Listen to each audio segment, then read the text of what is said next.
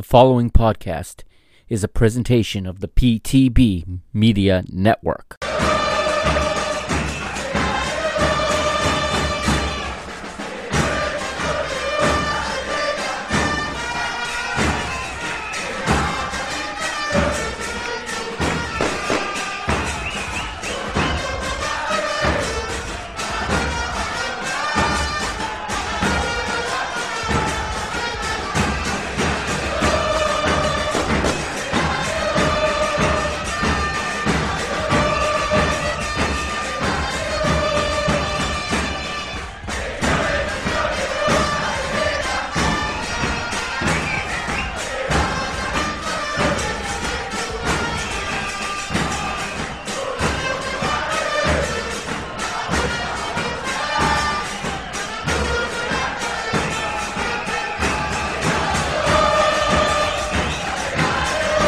What's up, PTB Nation?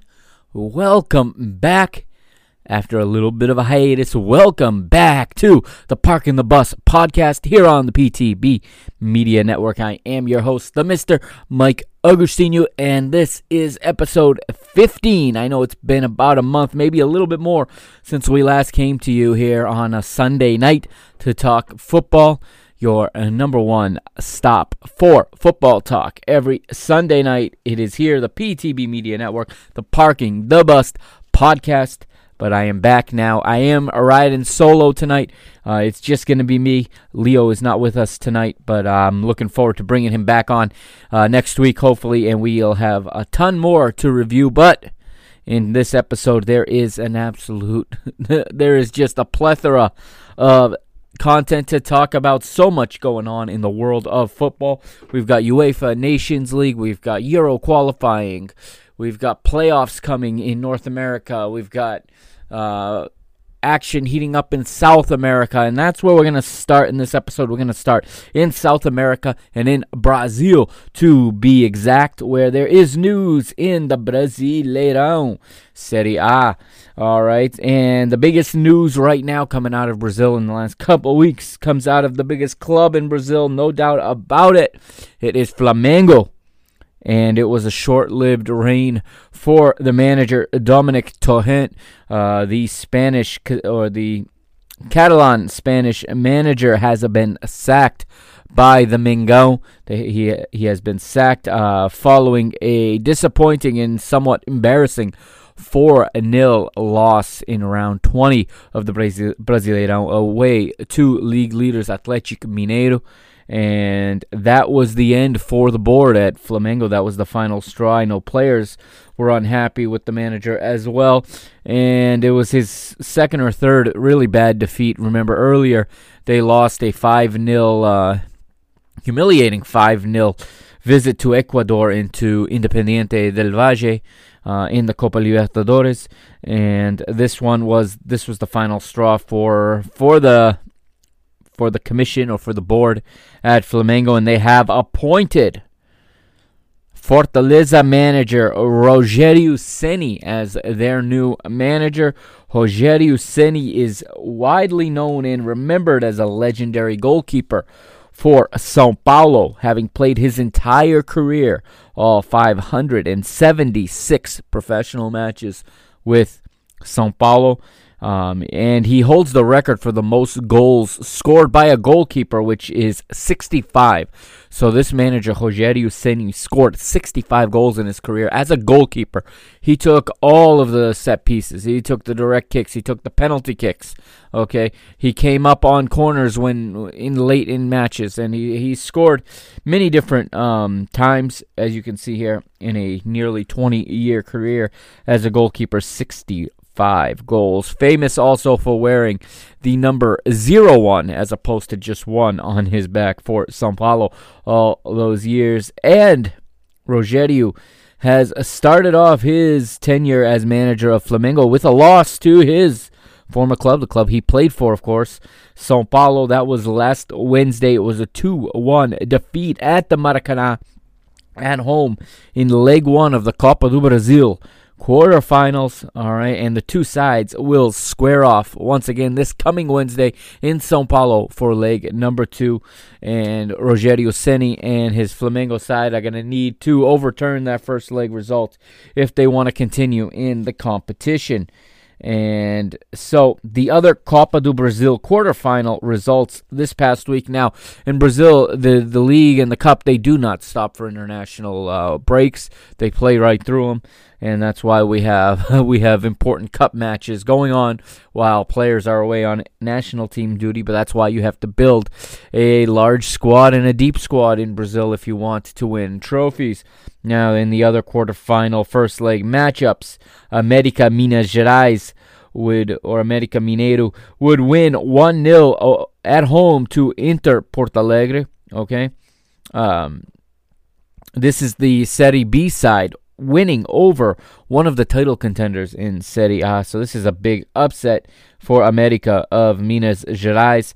And then in the state of Mato Grosso, another battle between Serie B side and a Serie A side from the city of Porto Alegre. It is Internacional's uh, main rival, Grêmio, Porto Alegre. And Grêmio would travel to Mato Grosso and win 2 to 1 over Cuiabá and Grêmio will return home to the Beira Rio Stadium with a 2 1 lead in two away goals. And the other quarterfinal is also in the state of Sao Paulo, and it is the one of the other big clubs in Sao Paulo. It is Palmeiras winning 3 0 at home over Ceará in what was the debut of new manager Abel Ferreira, the Portuguese manager who Palmeiras has just signed. He had just left uh, of the Greek Super League. Uh, he had previously won the Greek Group C, su, excuse me. He had previously won the Greek Super League with PAOK in 2018-2019. And uh, that will leave us with all four um, with all four second legs of the Copa do Brasil to be played this week uh, between Tuesday and Wednesday. And next week we'll have an update on these Copa do Brasil matchups. Now, back to the league, back to the Brasileirão. It is round 21. And whilst not everyone has played yet, the, here are the results this past weekend. And around 20 or 21, depending which team you are and where you are in your schedule. But on these, all these matches played on Saturday. It was Santos 2, Inter Porto Alegre nil. Another another bad result for the red half of Porto Alegre. Sport Recife nil. Vasco da Gama 2 as the league's other Portuguese manager Ricardo Sá Pinto picks up a win for Vasco da Gama. Goiás nil. Athletic Paranaense 1. Corinthians 1. League leaders Atlético Mineiro 2. Fortaleza 2. São Paulo 3. Grêmio 4. Ceará 2. At the Maracanã on Saturday, Rogério Ceni's second match in charge of Flamengo, and it is Flamengo 1, Atlético Goianiense 1. More points dropped by Flamengo, and the champions are are dropping a lot of points this season and what looked like would be an easy return to the to the crown, an easy return to the top of the Brazilian league before manager Jorge Jesus departed back in March. Um, I shouldn't say in March, back in June, excuse me. Um, is not looking so easy now for for the nation, for the Mengão nation, as they drop two more points at home to Atlético Goianiense, and in the final match of the weekend. It was Palmeiras 2, Fluminense nil, and Abel Ferreira with another victory. Two victories from two matches in charge of Palmeiras. There are two matches on Monday. Coritiba will host Bahia, and Botafogo will host Red Bull Bragantino.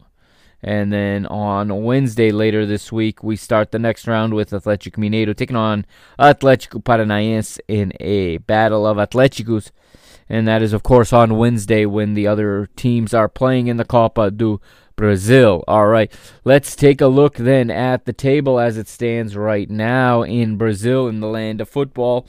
Athletic Mineiro, as we said, are the league leaders. They have 38 points from 20 matches. Second place are Inter Porto Alegre. They are they have 36 points from 21 matches. However, third place, and this is a team to, to watch for, it is Sao Paulo. They have 36 points as well, but only 18 matches played. They have three matches in hand on the teams they share second place with right now. So Inter, Sao Paulo, and Flamengo all on 36 points. Flamengo 36 from 21 matches, 10 victories, 6 draws, and 5 defeats for the side from Rio. Fifth place right now is Palmeiras. They have 34 points from 20 matches played. Sixth is Santos, 34 points as well from 21 matches for them one back in seventh, and in the Copa Sudamericana places is Grêmio with 33 points. Eighth is Fluminense with 32.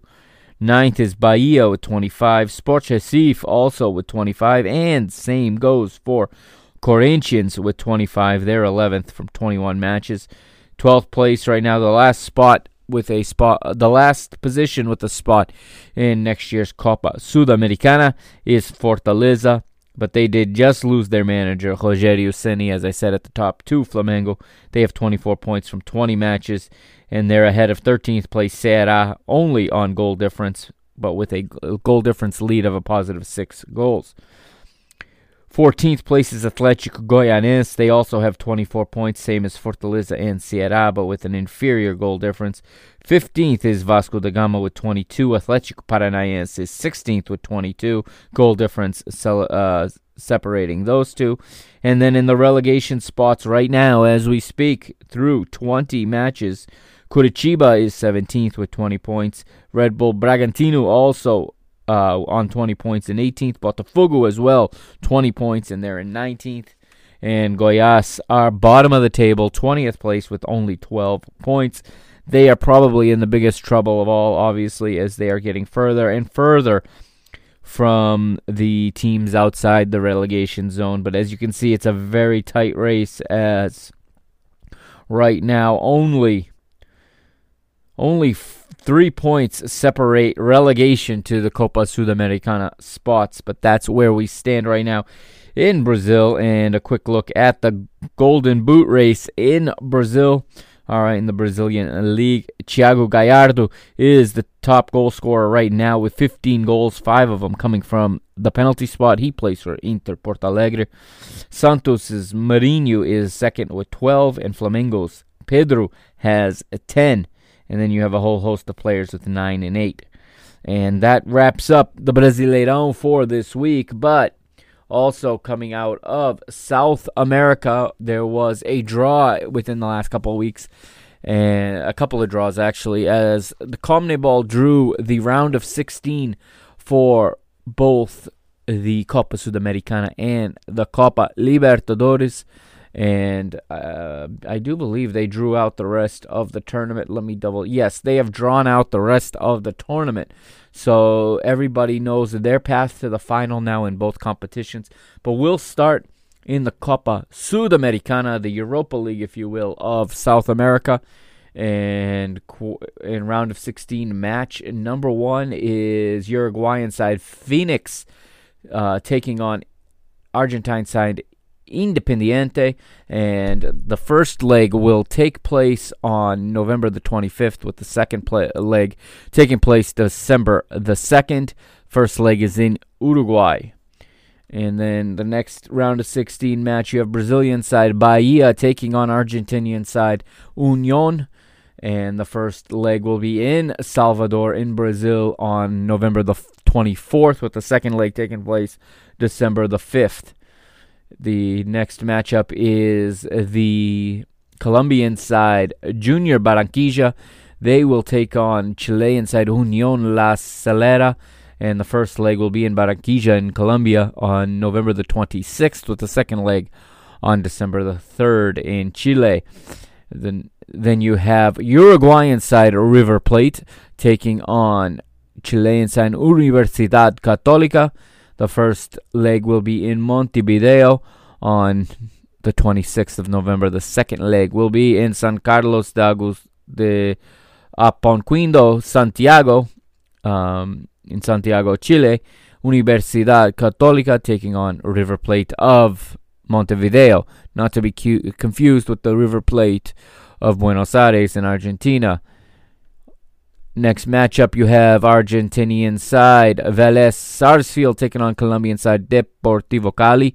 First leg in Buenos Aires at the Estadio Jose Amalfitani uh, in Buenos Aires. That is a home of Vélez Sarsfield. The second leg will play in the Estadio Deportivo Cali in Palmira in the state of Cali, Colombia. Now, the next matchup puts Colombians, a Colombian, sorry, it puts a Chilean side up against a Peruvian side.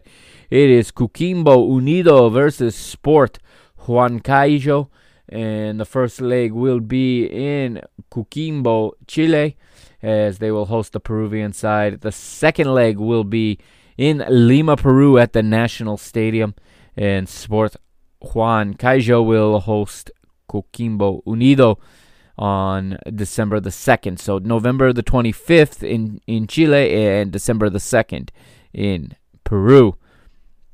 Defensa y Justicia of Argentina are in the next matchup. They will face Brazilian side from Rio Vasco da Gama.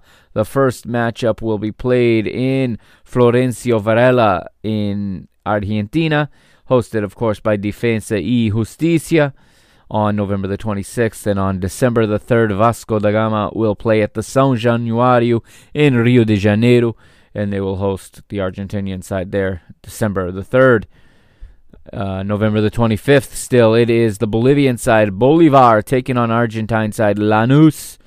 The first leg on the 25th, like we said, of November will be at the Stadio Hernando Siles in La Paz, Bolivia and the second leg on December the 2nd in Lanús in Argentina at the Stadio Ciudad de Lanús. Lanús hosting Bolivar at home. Those are the round of 16 matches for the Copa Sudamericana. And in the Copa Libertadores, also already drawn out, and the road to the final already mapped out for these clubs. The first round of 16 match will take place on November the 26th in Asuncion, uh, Paraguay. It is Guarani hosting Brazilian side Grêmio. Um, and then on December the 3rd, the second leg will be uh, will be in Porto Alegre, hosted by Grêmio, of course, being visited by that same Guarani. Uh, the second round of 16 matchup is the the Ecuadorian side, who were winners of the Sudamericana last year, it will be Independiente del Valle hosting Nacional de Montevideo of Uruguay. First leg in Quito, uh, in Quito, Ecuador, on November the 25th. December 2nd, the return leg in Montevideo. And then the next matchup is another Ecuadorian side. It is Delfín hosting Brazilian side Palmeiras. Palmeiras on a little bit of a roll right now. 25th of November, they meet in eh, the Estadio Jocay in Manta, Ecuador.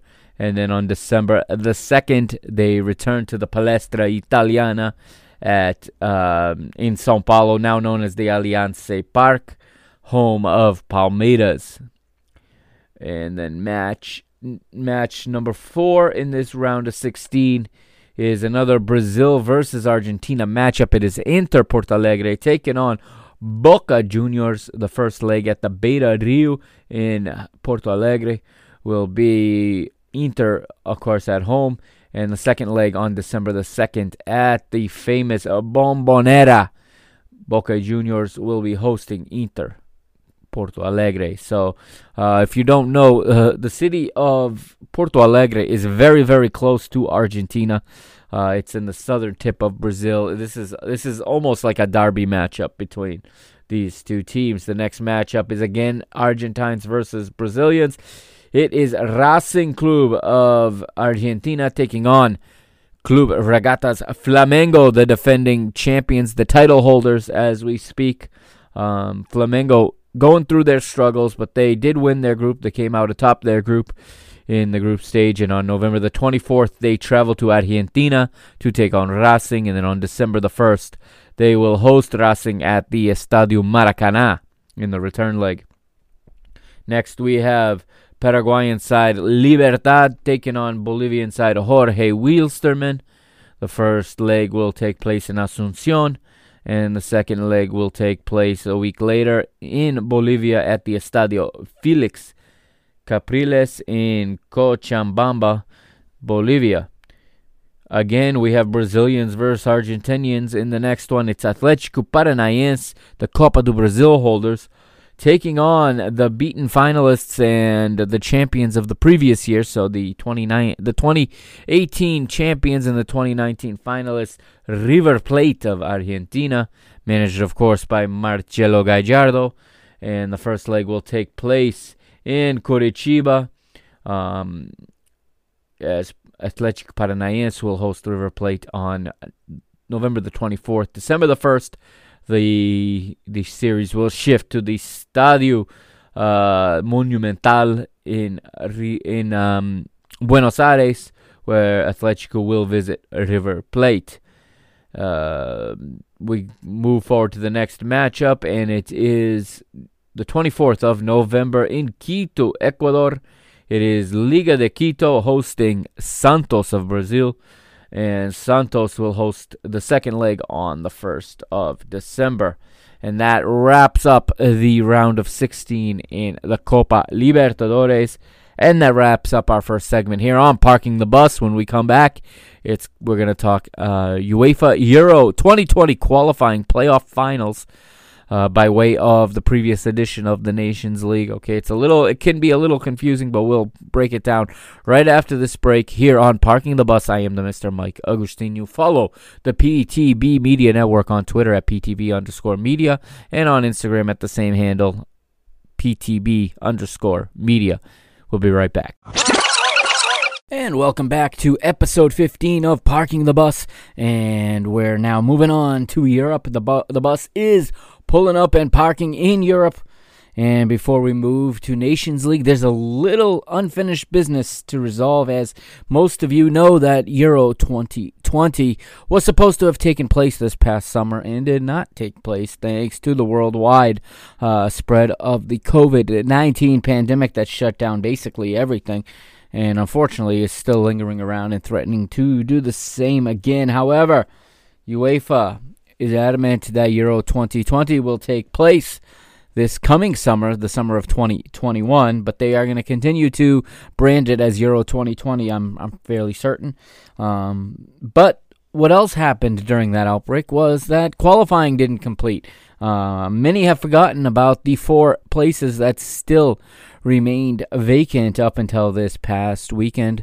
Uh, the final four spots in the UEFA Euro 2020. So it came down to four matches, four playoff finals for those final four spots. Now, these four playoff finals were decided not by teams' uh, placement in the qualifying campaign. So now, if you don't qualify directly from qualifying, Okay, so if you're not in one of the top two places in your group for qualifying, and say you're third place in qualifying, that third place does not qualify you for this playoff. No, no, no. Um, these spots are decided by the previous edition of the UEFA Nations League. So yes, the UEFA Nations League is a very important competition and, and teams some teams only picked up on this late and they ended up getting bitten for it in the qualifying uh, campaign for Euro 2020, and some big names won't be there, or some medium sized, you know, larger, medium sized names won't be there because they didn't quite take the Nations League serious enough. But we have four finals one for the path from League D, another for League C, another for League B, and finally a path through League A. Now, it's a little bit of a of a complicated um, formula for how they got these these teams in. Now, basically all of League A qualified. So the the teams in League A only I could be wrong, but I believe only Iceland of the four teams in this final four for League A were actually from League A. So what happens is when a league like A does not have a four teams to take on this final four format of this playoff, they go to the next league and take the best four. So what happens is we're going to go through the four paths to Euro 2020 here, uh, through the Nations League lineup and the performance of the 2019 Nations League. That was what put these teams in these matchups. Plus, there was a semifinal round played a month ago back in October where we got these four final matches, one in each path. We're going to start in League D, and we're going to Tbilisi, the capital of Georgia, former Soviet uh, Republic of Georgia. And. Uh, Georgia would be hosting North Macedonia, a former part of the former Yugoslav Republic. So, two nations trying to get to their first final tournament um, as independent nations. So, this was a big matchup, and of course, unfortunately, in an empty stadium at the Dynamo Stadium in Tbilisi home of, of Dinamo Tbilisi. Um, and it would be North Macedonia winning 1 0. And North Macedonia, formerly known as Macedonia, formerly part of the Yugoslav Republic, also part of Serbia and Macedonia, a short lived country. Uh, that was known as Serbia and Macedonia. They were around for about a, a, decade or so before Macedonia became its own country, and then recently changing its name to North Macedonia um, under pressure from Greek Macedonia, from the the residents and inhabitants of the Greek province of Macedonia. So, um, they they are now they are a nation now called North Macedonia. But anyhow, North Macedonia advances to Euro 2020, and they will be placed in Group C alongside the Netherlands, the Ukraine and Austria. So a big, big moment for the short history of football in the nation of North Macedonia. Congratulations to them, of course, on their accomplishment. Now, same day, we had Path C, and we would get Scotland traveling to Belgrade, the capital of Serbia, and it would be Scotland versus Serbia for a spot in Group D and this match would finish 1 1 after 90 minutes. And it would be Scotland winning 5 4 on penalty kicks. Um, and the Tartan Army is going to be going to Euro 2020 in 2021 assuming supporters are well i mean I, they may not be in the stadiums but they will certainly be in the cities uh, where where scotland is scheduled to play and as long as the borders are open enough and there is actually rumor as to where this where this competition could still be played the plan is that Euro 2020 will be played across, uh, tw- I believe, 12 cities and 10 countries. Uh, will host uh, this competition but there's also been rumors of it of UEFA now researching the possibility of moving it to one country, with Russia quickly emerging as a leading candidate to host the competition. But it is Scotland 5 4 on penalties, and Scotland qualify for their first major tournament since the World Cup 1998. That was 22 years ago. In Path B, it was Slovenia traveling to Belfast, taking on Northern Ireland at Windsor Park, and Slov. Did I not Slovenia? Excuse me, Slovakia. Uh, it was Slovakia winning two to one at Windsor Park, and they book their group, their trip to Euro 2020. They're going to Group E alongside Poland, Sweden, and Spain. By no means an easy group, and I forgot to mention that Scotland will play in Group D and they will face off with the Czech Republic, with their old rival England, a match that certainly everybody's going to have crossed on their calendar, or circled on their calendar rather, and then they finish up Group D against Croatia. And like we said in Group B, Slovakia will travel to not exactly sure where group where group uh, Group E is going to be played, but they will be in a group with Poland, Sweden, and Spain. And lastly, it is Group A, it is Path A. And the final in Budapest, it was Hungary taking on Iceland, the darling of 2016, of Euro 2016. And like I said, the only team at this stage that's actually in League A. They had since been relegated um, to League B. But Hungary would pull this one out. Iceland would get on the board first. Hungary would come back with two goals in the second half, and Hungary will win two to one. Hungary advance to Group F, and they'll open up their campaign at home, and they will host Portugal. They will also host France and then travel to Germany to take on Germany in Munich in match day three. So Group F will have two host nations in it, which has never happened before in the history of of uh, the UEFA Euro Championship. Of course, never have there been this many hosts, and it still remains to be seen whether or not the tournament will be held across the entire continent like this, or if it gets condensed and moved to within the borders of one or two countries. And that brings us to the UEFA Nations League. We've got results to talk about here. It's match day five across the Nations League and we're gonna start in League D. Only three matches in this match in this uh, time frame to talk about in League D. There are fewer teams in D, so there are fewer matches. Um, in League D, you have Malta winning 3-1 over Andorra, San Marino draw nil-nil with Gibraltar, and Latvia 1-1 draw home to the Faroe Islands. The table looks like this, or the tables in League D, Group 1, Faroe Islands with 11 points lead the way. Malta are second with 8 points. Latvia third on 4 points. And Andorra are last place with 1 point.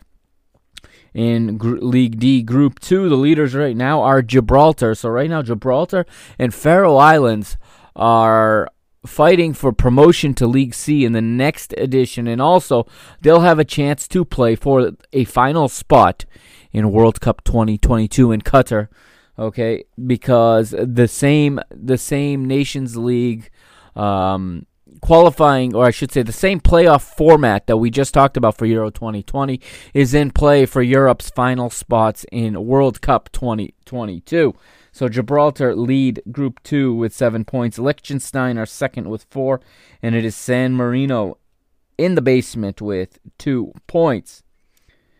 Moving now to League C, and I have it here in front of me. There's some results to talk about, and we're going to start with the results from Saturday. And it started off Saturday with Azerbaijan uh, drawing nil nil at home to Montenegro. And then Cyprus winning at home 2 1 over Luxembourg. North Macedonia victorious 2 1 at home over Estonia. Albania 3 1 victory over Borats, Kazakhstan. Belarus 2 0 winners over Lithuania.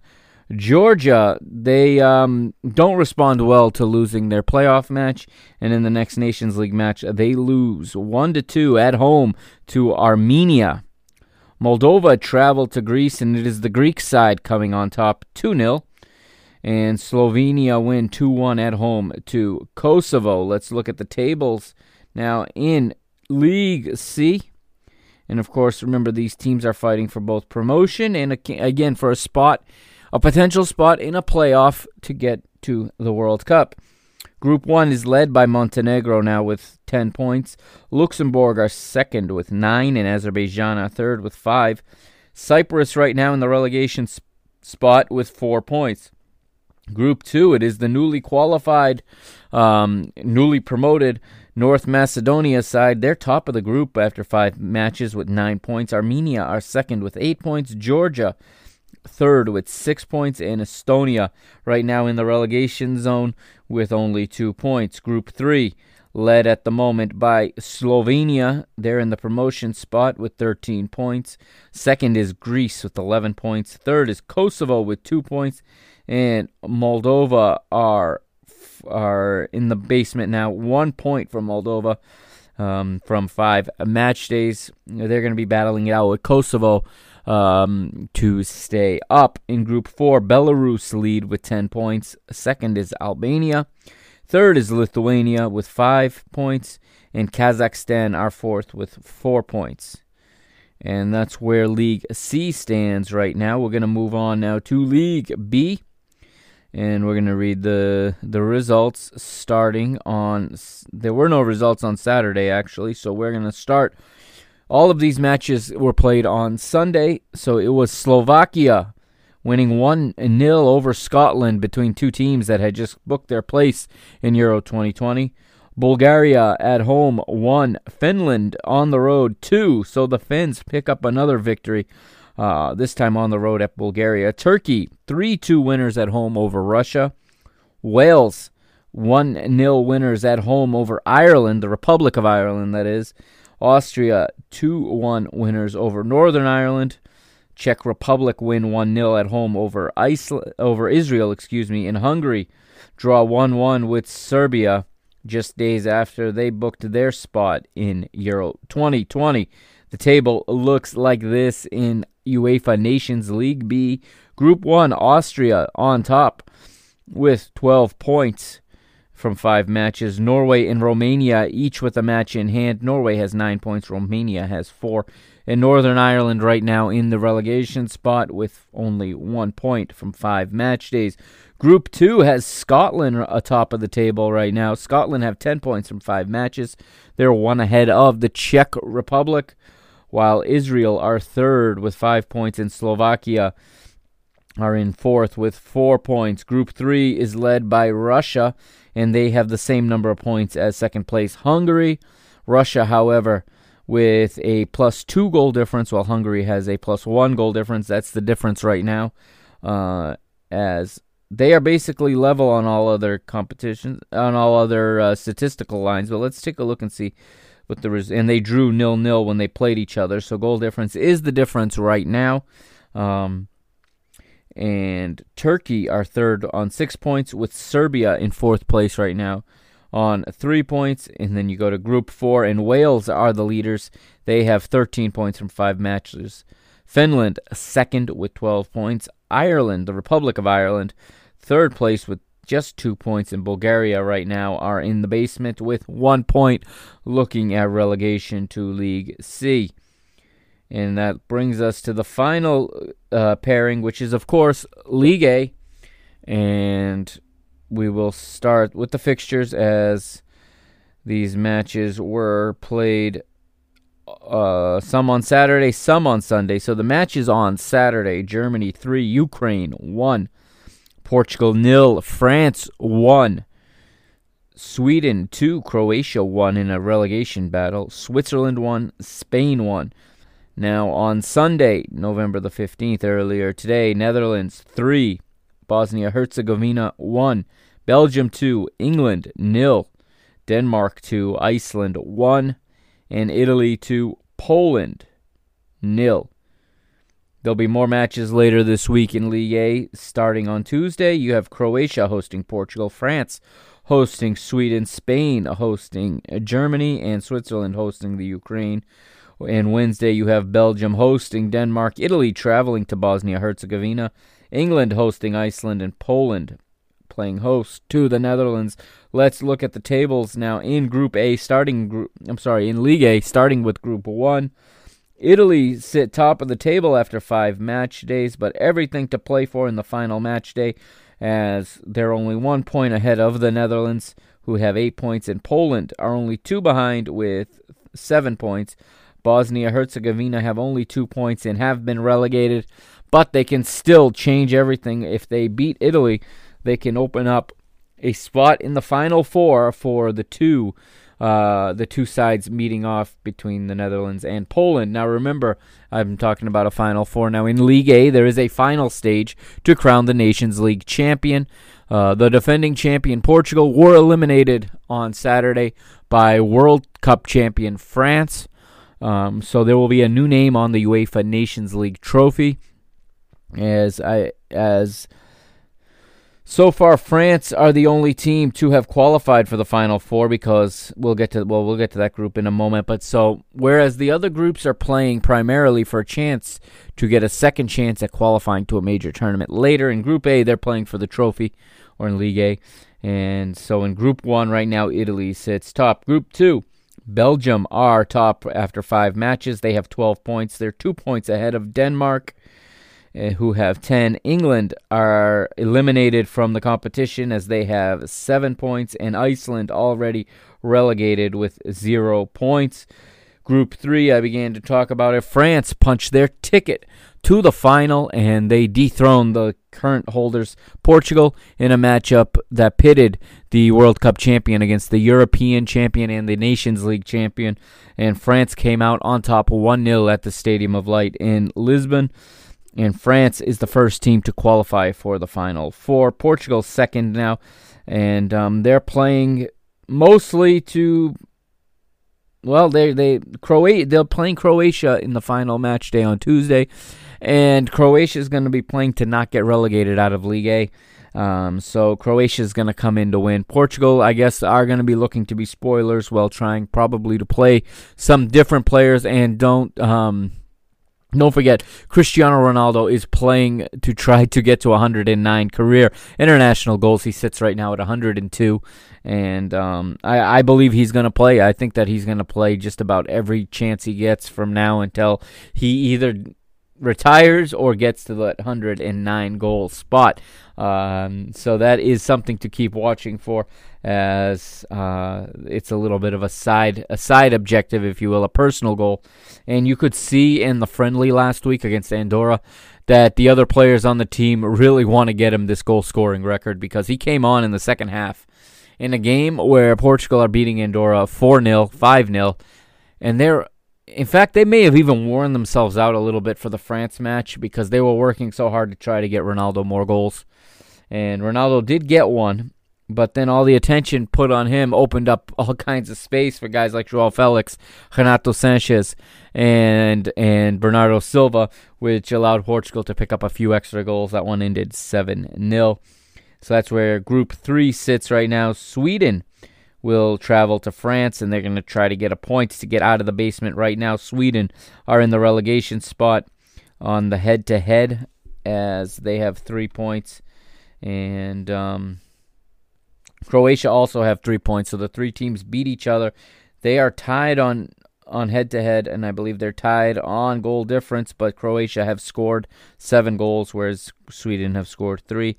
And in Group Four, it's all to play for in the final match day. Right now, Germany lead with nine points after five matches. Spain are second with eight. Ukraine are third with six, and Switzerland are in the relegation spot with three, and they'll need a result in against Spain, and they will need to get out of the. They'll need to get out of that relegation zone. However, looks like it's going to be a tall order for the Swiss, and it's likely that they will be relegated. And that wraps up match day five of the UEFA Nations League. Now we will talk about the Nations League. We'll talk about the match day six in next week's episode. And before we leave Europe, I do have one more league to discuss before we take a break here. And we're going to stay in Europe. And if you woke up here in the United States Saturday morning and forgot it was the international break and forgot that there's no English Premier League, and you tuned in to NBC Sports, well, you wouldn't have been disappointed because you would have woke up to a Manchester derby in women's football. That's because WSL still going strong, and they had a full round of matches this weekend as round seven of the WSL took took place. And let's go down the results really quickly in the WSL.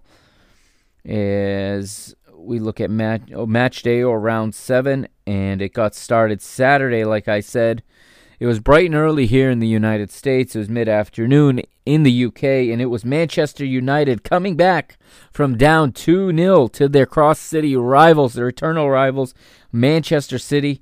And it was goals from starting off Manchester City with two goals in the first half a goal from Chloe Kelly and another from Laura Coombs made it 2 0 at halftime. But American Tobin Heath and Kirsty Hanson would, would score in the second half, and that would bring United back and bring United level. The match would finish 2 2 in the Manchester Derby. Also on Saturday, Aston Villa nil, Birmingham City 1, Everton 1.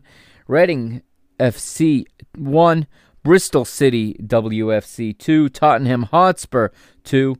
And Tottenham Hotspur is a team, of course, featuring uh, American international Alex Morgan, who who is still battling her way back um, after giving birth to her daughter, and uh, she she played she played 45 minutes in this one.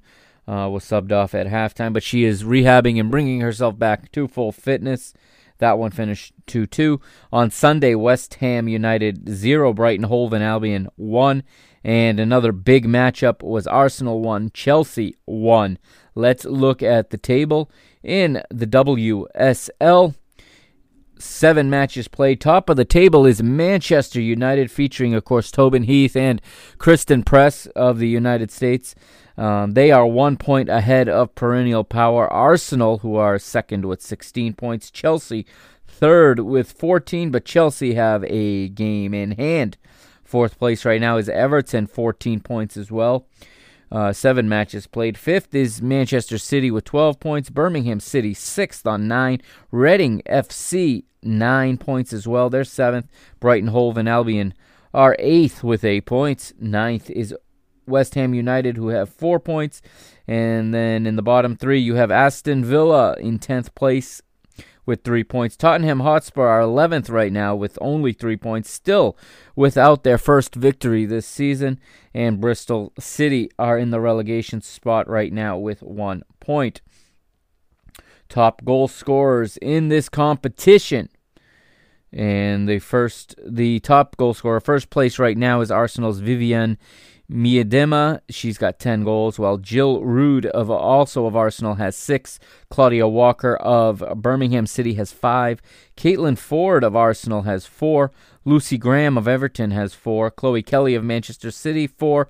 Alessia Russo of Manchester United has 3 as does Bethany England of Chelsea, Ellen White of Manchester City, Fran Kirby of Chelsea, Georgia Stanway of Manchester City, Kirsty Hanson of Manchester United, uh, Sam Kerr of Chelsea FC, one of the big names in women's football around the world, the Australia International, Valérie Gauvin of Everton, and Ella Toone of Manchester United. They all have three goals.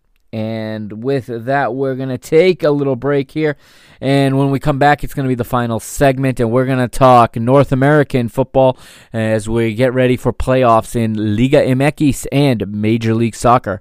Keep it right here. We'll be right back on Parking the Bus Football Podcast. This is episode number 15 here on the PTB Media Network. Welcome back to episode 15 of Parking the Bus. We are now pulling this bus all the way back home into the garage here in North America, and we're going to talk about North American football, and we're going to talk playoffs because that's how we do it here on this part of the world. We go to playoffs to crown our champions, like it or hate it. Uh, it's just it is the way that we do things here, and um, well, we're going to start south of the border in Mexico, Liga MX Apertura. Uh, we got the regular season has uh, concluded. They're calling this the Torneo Guardianes this year in honor of all of the healthcare workers and everything they had done in Mexico during the COVID 19 pandemic. So let's run down the table now after 17 rounds. Remember, no relegation at this time in Mexico. Uh, first place is a little bit of a surprise. It is Leon taking first place and by quite a margin after 17 rounds. Leon with 40 points. They are first.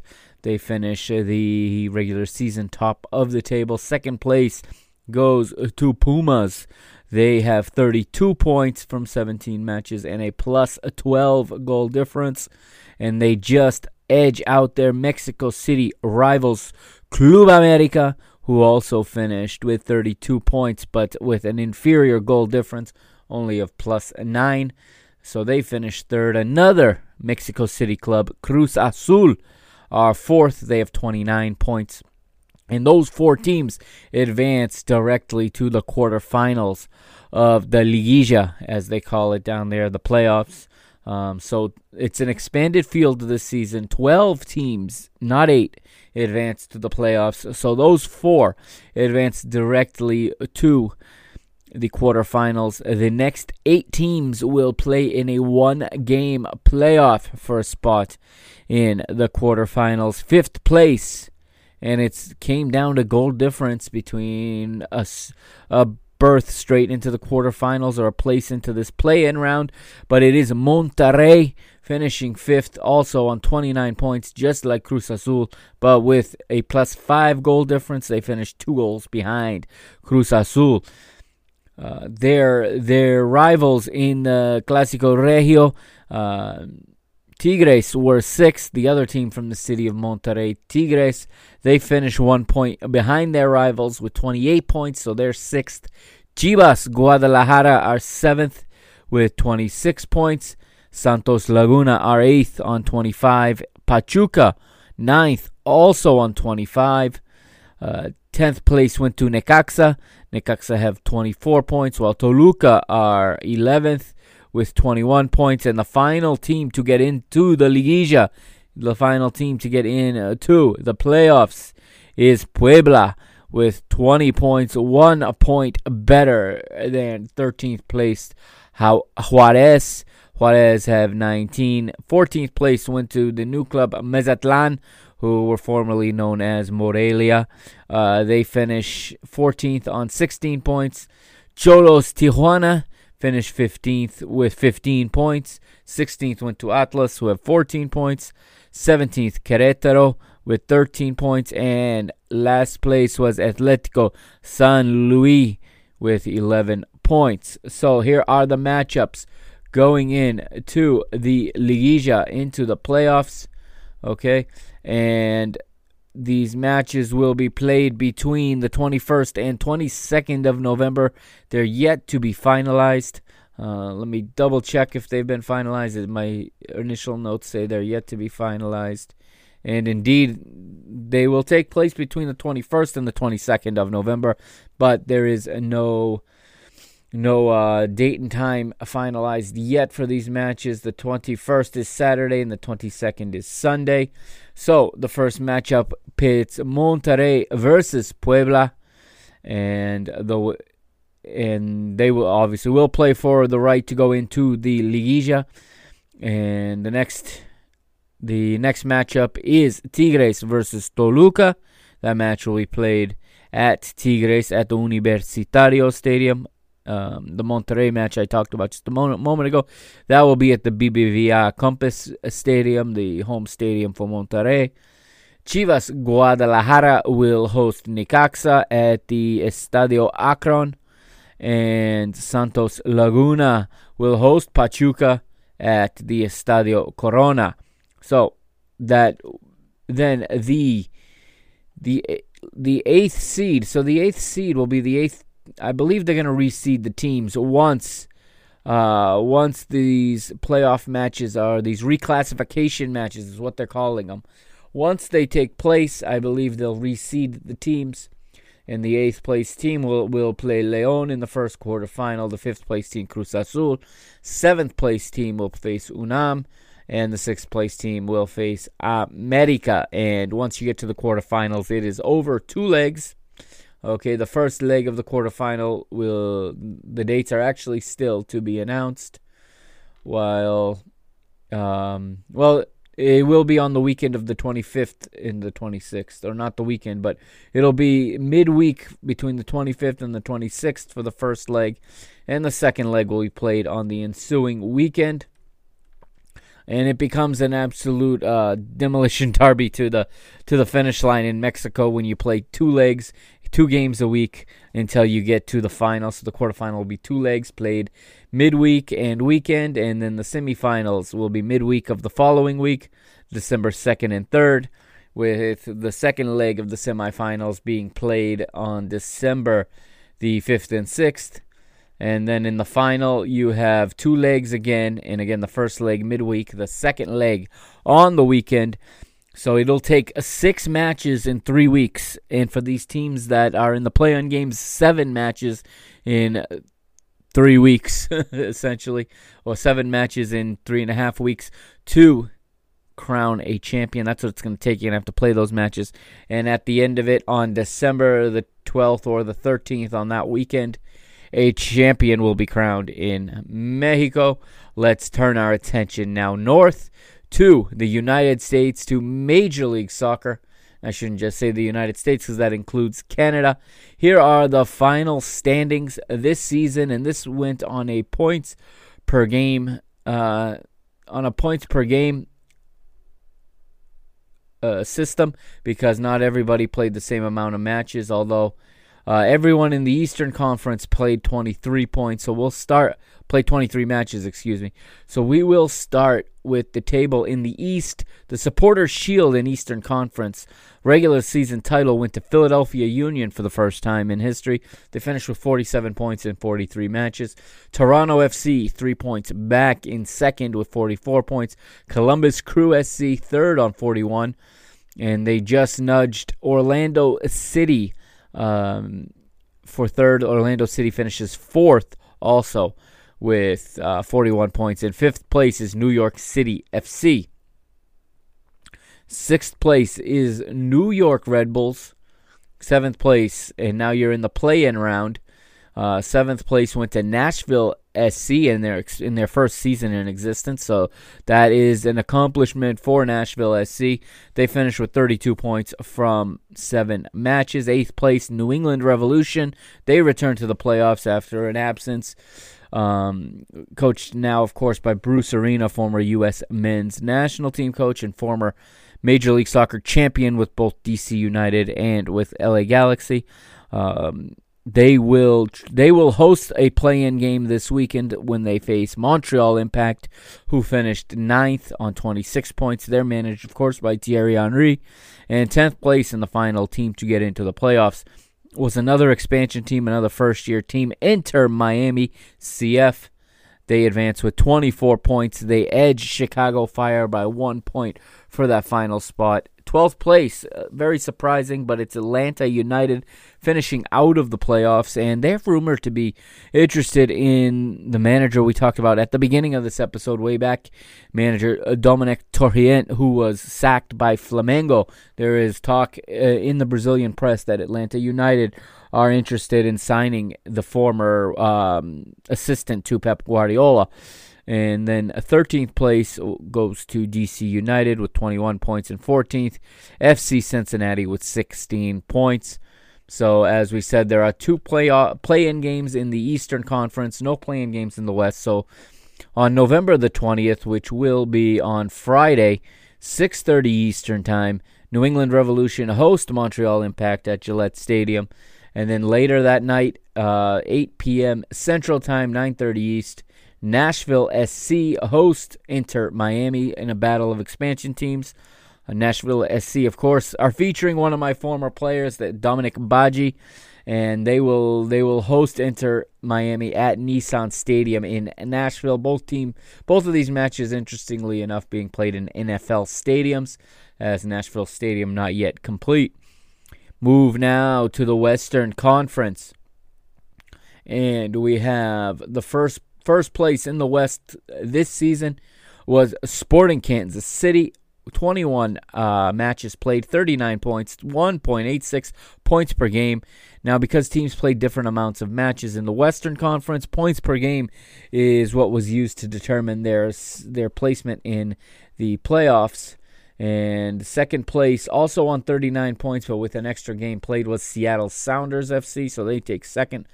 Third place goes to the the MLS's back cup champions, Portland Timbers, also on 39 points. All three teams finished with 39 points, but the Timbers played 23 matches. So their points per game is 1.70. Fourth place, Minnesota United on 34 points from 21 matches.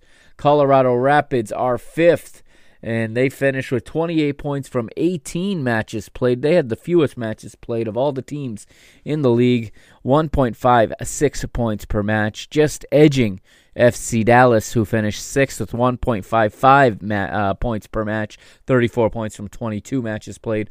LAFC sneak in in seventh with 32 points out of 22 matches, 1.45 points per game. And the final team into the playoffs is San Jose Earthquakes with 30 points from 23 matches, 1.30 points per match or points per game. Left out of the playoffs, and somewhat shockingly, also uh, Vancouver Whitecaps, Los Angeles Galaxy, Real Salt Lake, and Houston Dynamo. So here is the schedule for the playoffs. As we said, we already talked about the play-in games on the 20th. Starting on the 21st, the first round will begin in the Western Conference, and you will have Sporting Kansas City taking on uh, San Jose Earthquakes. Let's see here. On the actually, I have the games here. I should say, here is the actual schedule um, by the date where these matches will be played. So on November 21st, it starts in the Eastern Conference Orlando City versus New York City. That will be played in Orlando, Florida. And then on the same night, and that's a, that's actually a noon Eastern time kickoff start on the 21st, which is next Saturday. Um, at 3 p.m. that afternoon, Columbus Crew will host New York Red Bulls. Remember, all of these matches are single elimination, one-off playoffs. Win to advance, lose or lose and go home. So it's going to be just as frantic of a race to the finish in Major League Soccer as it will be in Liga MX. And then on the 22nd, we go to the Western Conference for three matches. Sporting Kansas City hosting uh, San Jose Earthquakes at Children's Mercy Park in Kansas City. Minnesota United hosting Colorado Rapids in what should be very interesting at Allianz Field in St. Paul, Minnesota. You got two cold weather teams. Uh, I wonder if snow is in the forecast for that one. And then later on the later on in the day, on the 22nd, 7 p.m. Pacific time. You have Portland Timbers hosting FC Dallas at Providence Park. And a half hour later, Seattle Sounders host LAFC at Century Link Field. All right, and then on the 24th, the Eastern Conference quarterfinals will wrap up as a Toronto FC will host either Nashville SC, New England Revolution, or Montreal Impact, whoever is the lower I should say, whoever is the higher seed remaining, while the lower seed of those teams will take on Philadelphia Union later that night. And so if Inter Miami wins, Inter Miami will take on Philadelphia Union, and the winner of, Re- of Revolution Nashville will take. I'm sorry, the winner of Revolution Montreal Impact will take on Toronto. If Montreal Impact win and and Inter Miami win, Montreal Impact will travel to face their Canadian rival. So the the matchup will will be pending on the result as there will be reseeding. All right. Let's take a look then at the let's look at the final scoring tally in Major League Soccer for this season as I bring it up here.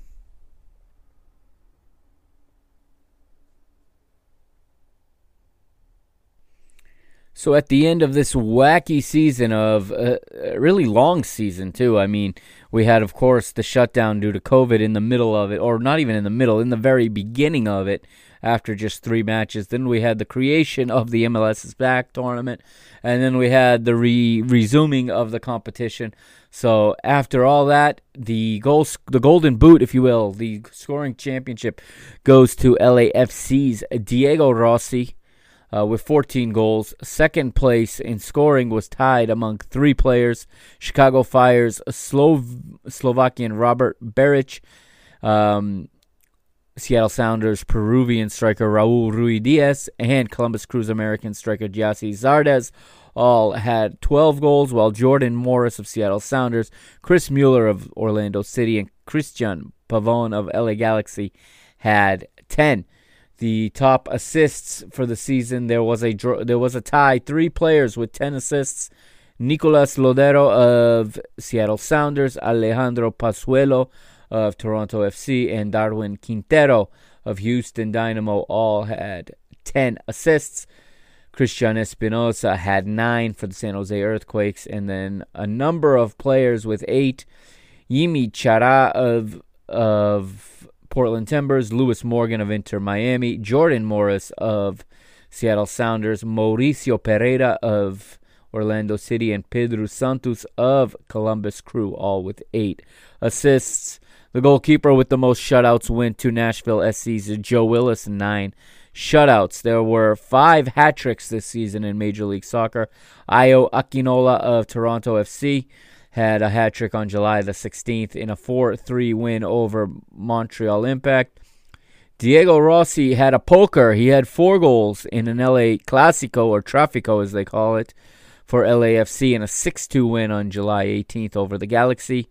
Santiago Mosquera had a hat trick for FC Dallas against Colorado Rapids in a 4 1 victory September 16th. Sergio Santos for Philadelphia Union in a 5 0 victory over Toronto FC October 24th. And Valentin Castellanos of New York City FC had a hat trick and a 5 2 win over the Hudson River rivals, the New York Red Bulls, on November the 1st. The MLS Players of the Month this season in August, Daryl Dike of of Orlando City SC had the Player of the Month honors. September went to Alejandro Pozuelo of Toronto FC, and Valentin Castellanos had the Player of the Month award for October and November. All right, that wraps up Major League Soccer for now. Next week, we'll obviously give you an update on the playoffs. And before we go, I will uh, also give you a, an update happening this week. So keep an eye out for these matches. I will have these results for you next week. But it is Women's Champions League, UEFA Women's Champions League. The second preliminary round will be played this week between Wednesday and Thursday. Here are the matchups. All right. In no particular order, but on Wednesday, NSA Sofia takes on F uh, sorry, ZFK Spartak Subotica and ZNK Pomurje Beltinci will take on Ferenc Varovsi of Hungary. And you will have the Icelandic side of Valur taking on Glasgow City. Glasgow City last year got to the quarterfinals. These are one off playoffs to get into the Champions League proper. Um, Gornik Leczna will host Apollon Limassol LFC. And then the big one that I'm watching on Wednesday for obvious reasons, and if you follow my other podcast, you'll know why. It's in Belgium. It is Anderlecht taking on Benfica, my club. In they are in history. I mean, already winners over Greek champions PAOK in the first preliminary round. Now Benfica take on the Belgian champions Anderlecht. That's going to be Wednesday afternoon, 1:30 p.m. Eastern Time um, which means it's 6:30 p.m. Portuguese time, Lisbon time. And uh, again, the winner of these matches advances to the Champions League proper on Thursday. Another slate of qualifiers. FK Gintra Universitetas will take on Vålerenga. F, uh, um, SFK 2000 Sarajevo takes on Zhytlobud. KF uh, Vllaznia will take on FC Minsk. Olympia UT Cluj Napoca will take on Guria Lanchuti. And SKN St. Pölten will take on CSKA Moscow. So the winners of these matches will advance to the round of 32, which is considered the Champions League proper, and will most likely be drawn against the sharks of women's football in Europe, the PSGs, the Bayern Munichs, the Lyon, who have won seven straight Champions League titles. I believe it's seven that Lyon have won. Um, and of course, the WSL uh, powerhouses as well. There's two teams in in in, in those leagues, so this is an opportunity to really get to play on a big stage for those clubs. And this is the end of episode 15. Thank you for joining me here on the PTB Media Network. Signing off for the PTB Media Network, it is the Mr. Mike Agostinho, and I'll catch you again here next week on the Parking the Bus podcast. Coming this week, however, keep an eye to this to this feed because I got Mr. Portugal dropping, where I'll look back at Portugal's uh, 1 0 loss to France in more depth. I've also got another Mr. Portugal later in the week to go over a Croatia match that's still yet to be played. Also, I am planning on having a review of the U.S. men's national team's performances. Uh, they had a friendly with Wales, which finished nil nil uh, back on Friday, and they're playing on Monday against Panama. So I'm planning to put together a little review of these two matches this week for you as well. And as of course, as always, follow uh, the Mr. Benfica podcast as well. Wherever you get your podcasts, it's available basically everywhere. Um, all of these episodes of Parking the Bus will also be simulcast there, will also be posted there. So uh, hello to everybody watching on that or listening on that feed, I should say. And don't forget to to follow PTB Media Network on Instagram and on Twitter, both of them at PTB underscore media. All right, I'll see you next week. If you have any questions, concerns, criticisms, I'll take it all. Feel free to email me at ptbmedianetwork at gmail.com. Have a great week, everybody, and enjoy the football.